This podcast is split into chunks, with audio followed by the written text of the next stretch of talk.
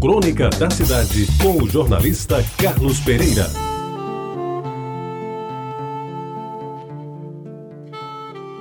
Amigos ouvintes da Retabajara, nós estamos chegando no chamado período de inverno, ou seja, na estação do ano que se chama de inverno e que no sul é frio e aqui é chuva. Chuva que começava em maio.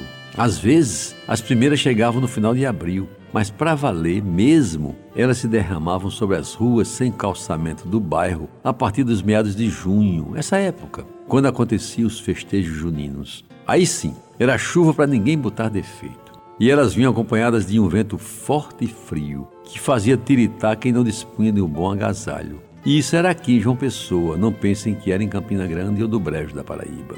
Eu mesmo me lembro muito bem que numa noite de junho, muito bem arrumado, de calça nova, camisa listrada e sapato marrom, para ver a festa de São João da Avenida Conceição, em Jaguaribe, saindo da minha casa na Rua da Concórdia, tive de parar no percurso e procurar abrigo embaixo da única marquise que existia no caminho, exatamente na mercearia da esquina da Vera Cruz, hoje a da Reval Piragibe, com a capital José Pessoa. Tudo isso em Jaguaribe, é claro, o meu bairro de infância e adolescência. E foi um momento difícil de esquecer, porque naquela noite de chuva forte, outras pessoas fizeram o mesmo e o espaço sob a marquise ficou congestionado. No emaranhado de gente me arrepiei ao sentir o meu braço em minhas mãos roçando involuntariamente nos duros peitinhos de uma colega adolescente que ainda não usara o seu primeiro sutiã. Mas, meus amigos, deixando de lado as chuvas que se prolongavam até agosto, o bom mesmo daquela época era sentir o friozinho gostoso que todas as noites deixava a cidade mais caseira.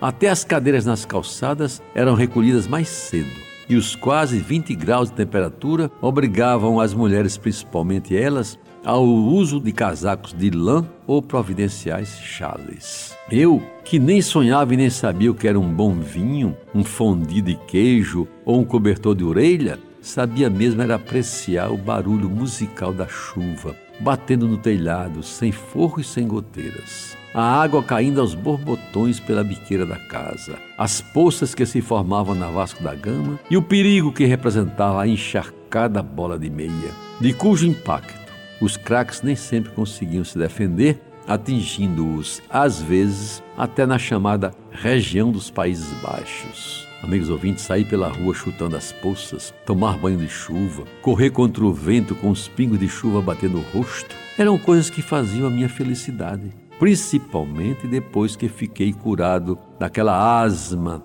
que por alguns anos me atormentou e cujo remédio milagroso que me curou nunca soube qual foi. E como se diz hoje, curtir aquele friozinho gostoso que fazia de noite era delicioso e se igualava ao prazer de ficar mais tempo na cama ou na rede, pois as férias escolares tinham data certa para acontecer. E por isso mesmo, depois do São João, as aulas só voltariam no dia 6 de agosto, após o fim da Festa das Neves. E eu tenho quase certeza de que mesmo os mais pobres, e eu era um deles, não corriam o risco de morrer de frio. Primeiro porque tinha um teto para se abrigar. À época não existiam os atuais moradores de rua. E em segundo lugar, porque aquele pijama usado de flanela, guardado de um ano ou de um irmão para o outro, vinha na hora certa às vezes coronha nas pernas e curto nos braços. Saía do armário ainda com cheiro de naftalina, mas cumpria fielmente o seu papel. Isso tudo, amigos ouvintes da Tabajara, sem falar na indefectível coxa de meia lã, de cor marrom com listas pretas e amarelas, que as lojas paulistas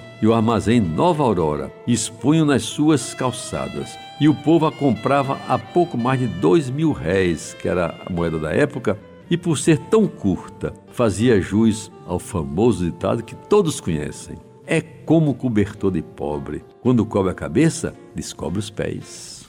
Você ouviu Crônica da Cidade com o jornalista Carlos Pereira.